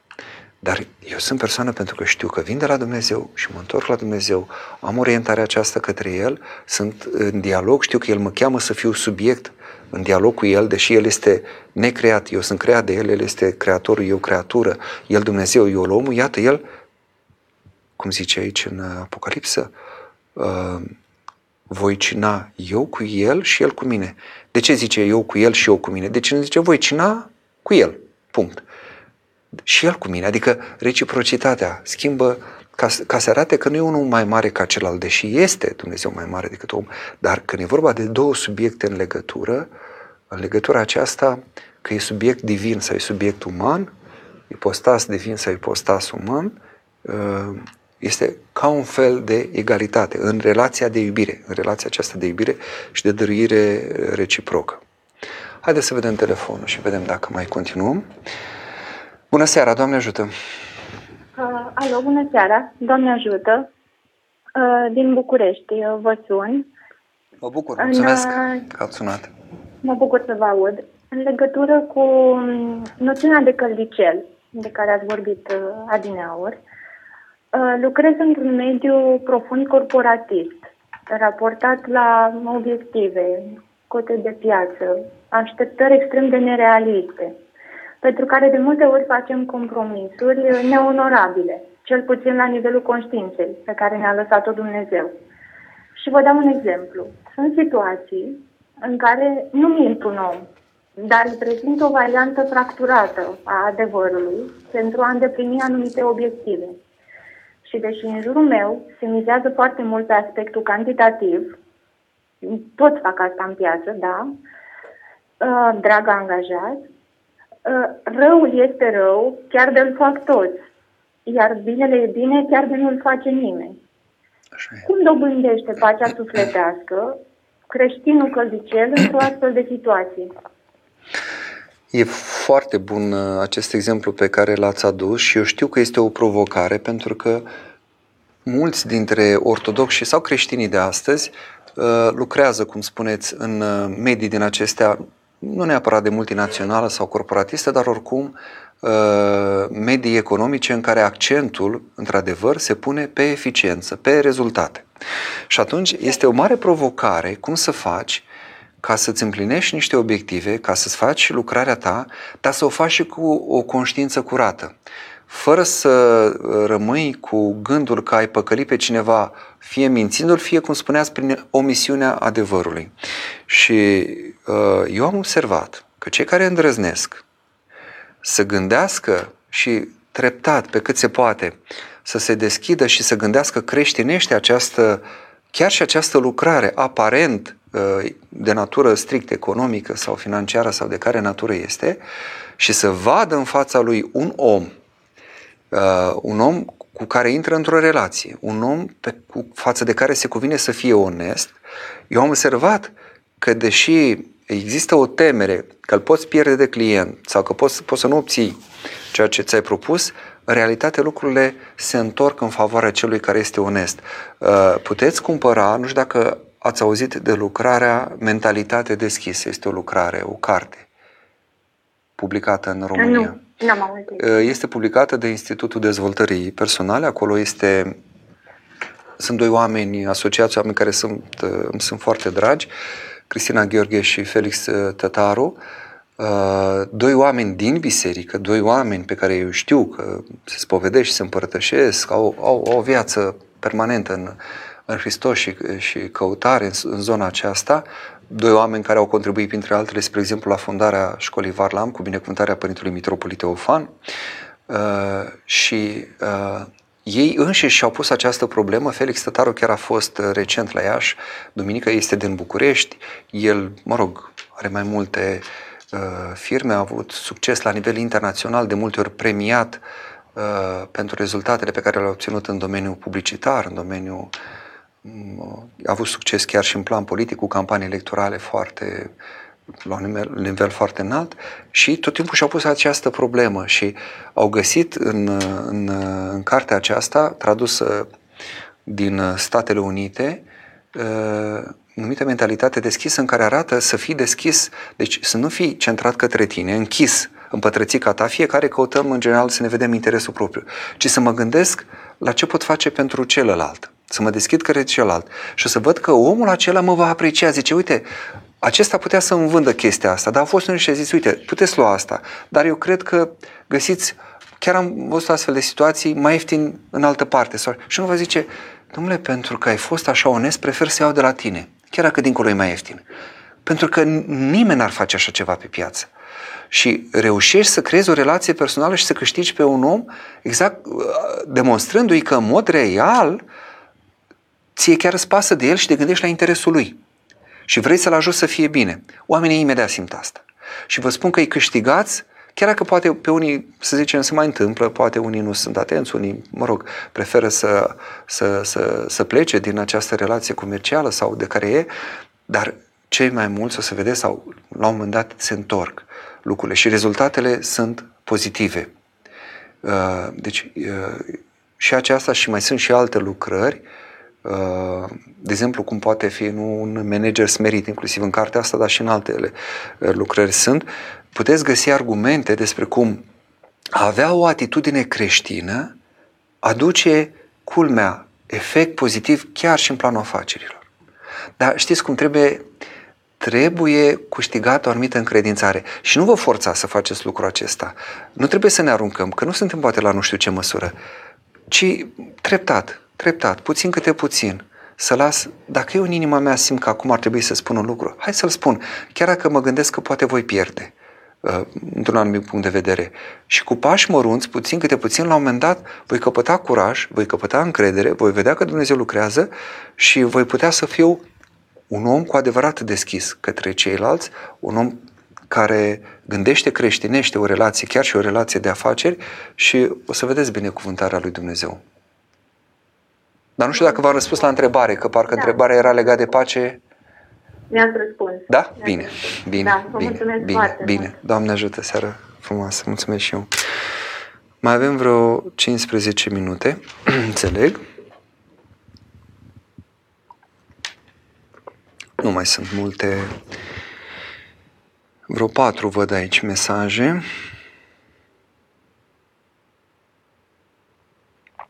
Sau cinci. Alexandru, dacă starea noastră naturală, chiar și în alte aspecte ale vieții, căldicică și altă stare nu am cunoscut, nici măcar pe cea rece până la capăt, cum poți să devii fierbinte în dorința de a fi cu Hristos? Dacă suntem sinceri, că ați văzut că am accentuat ideea de onestitate. Onestitate față de noi înșine, în primul rând, care ne duce ori direct către Dumnezeu, ori departe de Dumnezeu, dar de fapt, prin acest ocol, tot la Dumnezeu ajunge. Dacă aceasta este, cum zice, singura stare pe care o știm, o să vedeți că pentru onestitatea noastră Dumnezeu va lucra și, cum zice acolo, fiindcă ești căldicel, te vărzi în gura mea. Va fi o vărsare a lui Dumnezeu care, cum spuneam la momentul potrivit, la momentul respectiv în emisiune, înseamnă de fapt o arătare a iubirii lui, o zgâlțire pe care avem din partea lui și uh, vărsatul, deci mă plasează departe, da?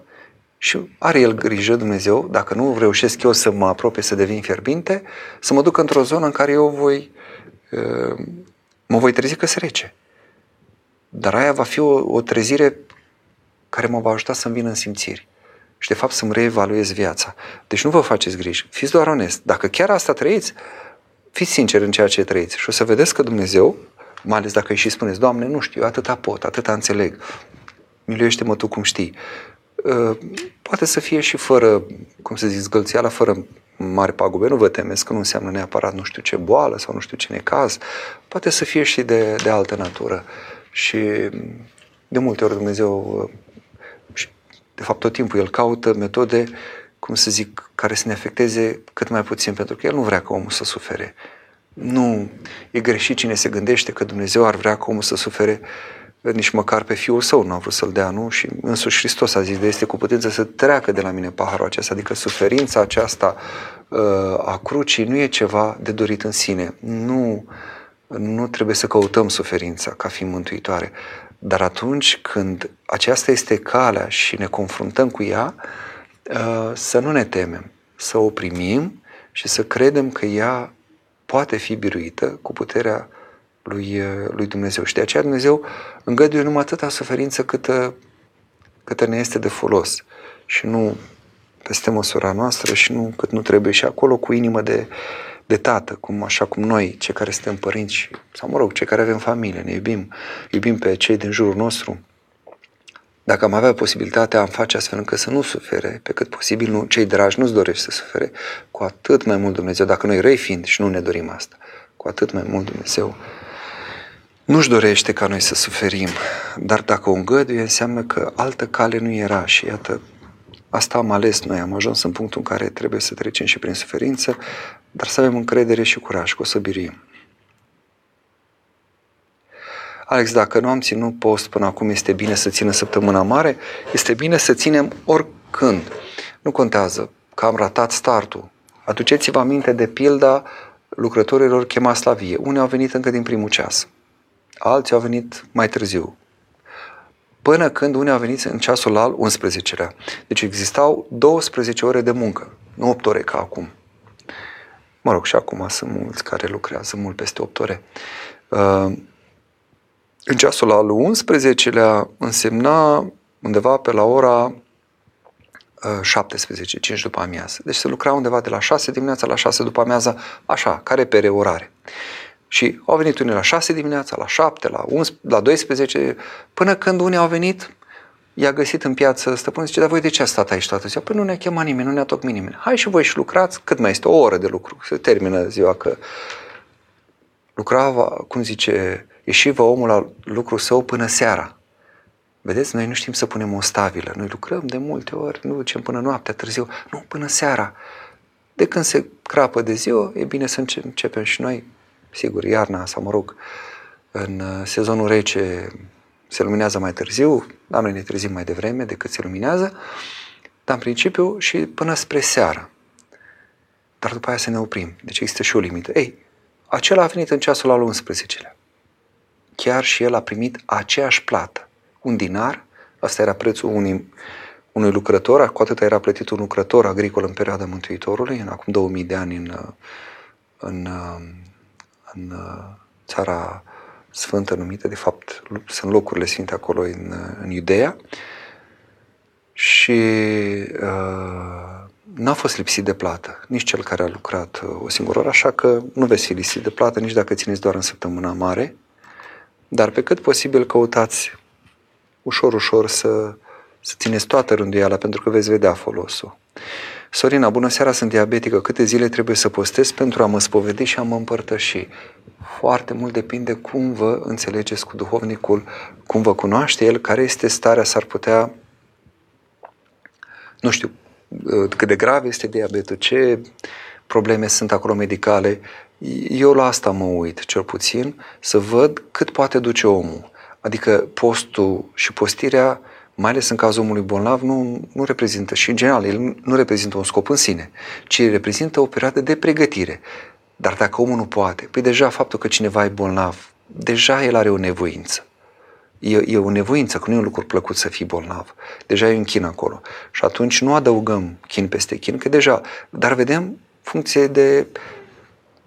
de cât se poate, deci de cât puteți duce, puteți duce o zi, puteți duce două, trei, cât poate fiecare. Aici, aici duhovnicul trebuie să vă îndrume.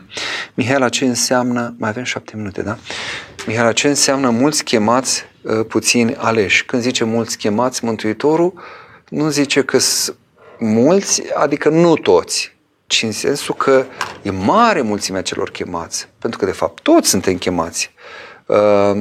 Puțini aleși din toată mulțimea aceasta, că Dumnezeu spune clar, dorește uh, ca tot omul uh, să se mântuiască și la cunoști- cunoștința adevărului să vină. Tot omul.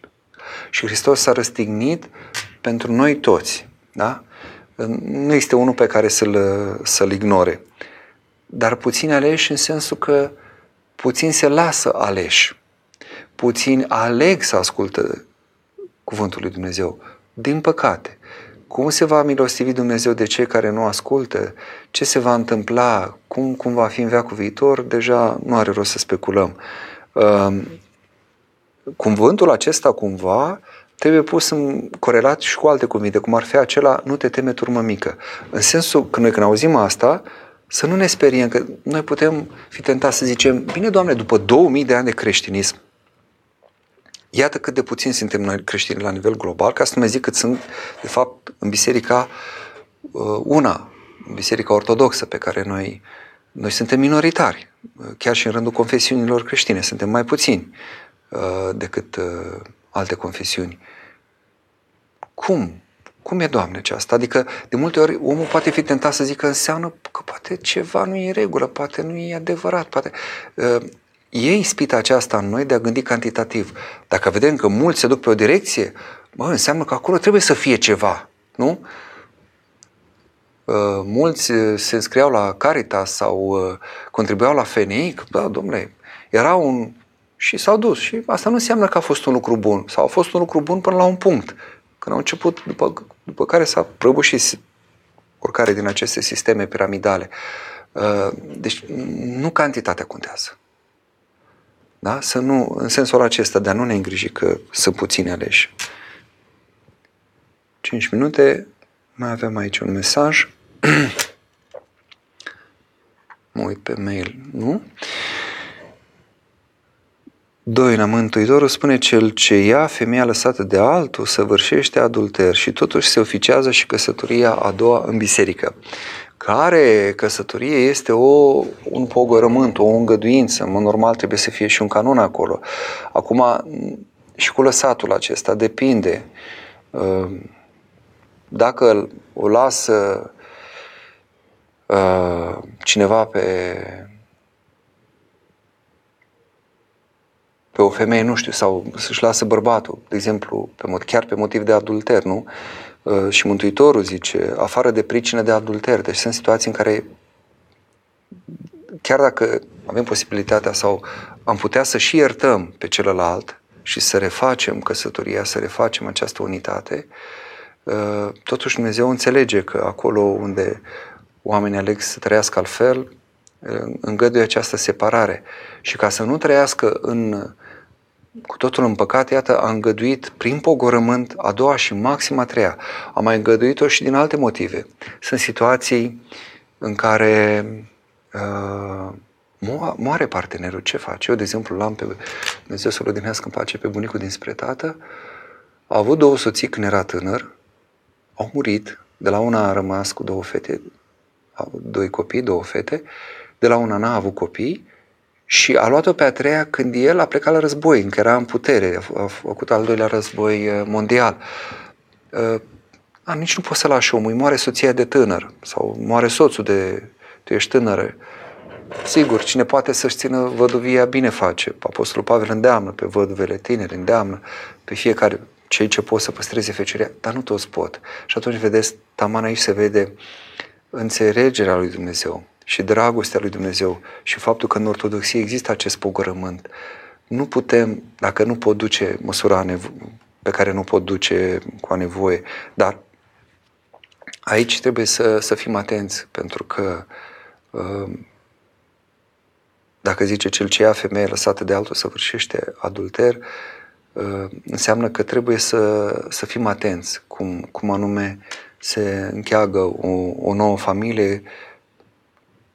Este și uh, de ispășit aici uh, un păcat, adică este clar, chiar dacă se acceptă ca, ca, un, ca un pogorământ, ca omul totuși să rămână în biserică, înseamnă că este și îndemn la pocăință, da? Să mă gândesc că totuși eu trebuie să-i ispășesc. Dar duceți-vă aminte că și David a făcut adulter, că a luat-o pe Batșeba, femeia lui Urie, pe care l-a lăsat apoi să fie ucis în bătălie. Și a plătit pentru asta, da? Apropo de plătim și noi, facem pocăință, că i-a murit copilul din acest adulter, dar după care Dumnezeu i-a îngăduit lui David și din aceeași Batșeba, pe care i-a îngăduit să o păstreze ca femeie, ca, ca soție, s-a născut cel care apare în genealogia Mântuitorului, adică Solomon. Deci Iată și iertarea lui Dumnezeu. Adică e foarte important să nu luăm lucrurile doar într-un fel sau în altul, să nu interpretăm, cum se zice, în chip sectar. Am extras un verset și îl absolutizez. Nu. Întotdeauna trebuie lucrurile gândite în ansamblu, într-un context, în corelație cu alte versete și mai ales, mai ales în duhul în care uh, Sfinții Părinți ai Bisericii au înțeles și au tâlcuit aceste versete. Și acum nu mai putem spune că nu avem acces la tâlcuirile Sfinților Părinți. Există nenumărate uh, cărți, lucrări în care chiar sunt luate uh, cărțile Vechiului și Noului Testament și uh, tâlcuite acolo, uh, adnotate, lămurite prin aceste texte care vin de la cei care au avut viață sfântă și pe care noi știm în biserică că au avut har și în care avem încredere că a lucrat Dumnezeu. Am ajuns la final. Nu știu în ce măsură am fost, ca să zic așa, edificați. Cert este că iată, avem în fața noastră aceste trei opțiuni, să înțelegem, să fim onești cu noi, chiar dacă suntem reci sau calzi, dacă suntem căldicei, să fim și acolo cât se poate de onești, că Dumnezeu tot va găsi o formulă, să căutăm să ne apropiem de Hristos, că nu putem, începutul pocăinței se face cu El, ca și un urcușul pe scara virtuților cu El, finalul e tot ca să ajungem la El, să ne unim desăvârșit cu El, astfel încât să fim cu adevărat, să ajungem să devenim persoană în relație cu persoanele Sfintei Treimi și cu toți oamenii pe care se cuprindem în inima noastră. Mulțumesc lui Gabriel Mateș din regia de emisie, mulțumesc lui Cătălin Acasandre de la Doxologia, mulțumesc și vouă, să ne vedem cu bine și cu pace data viitoare, Doamne ajută!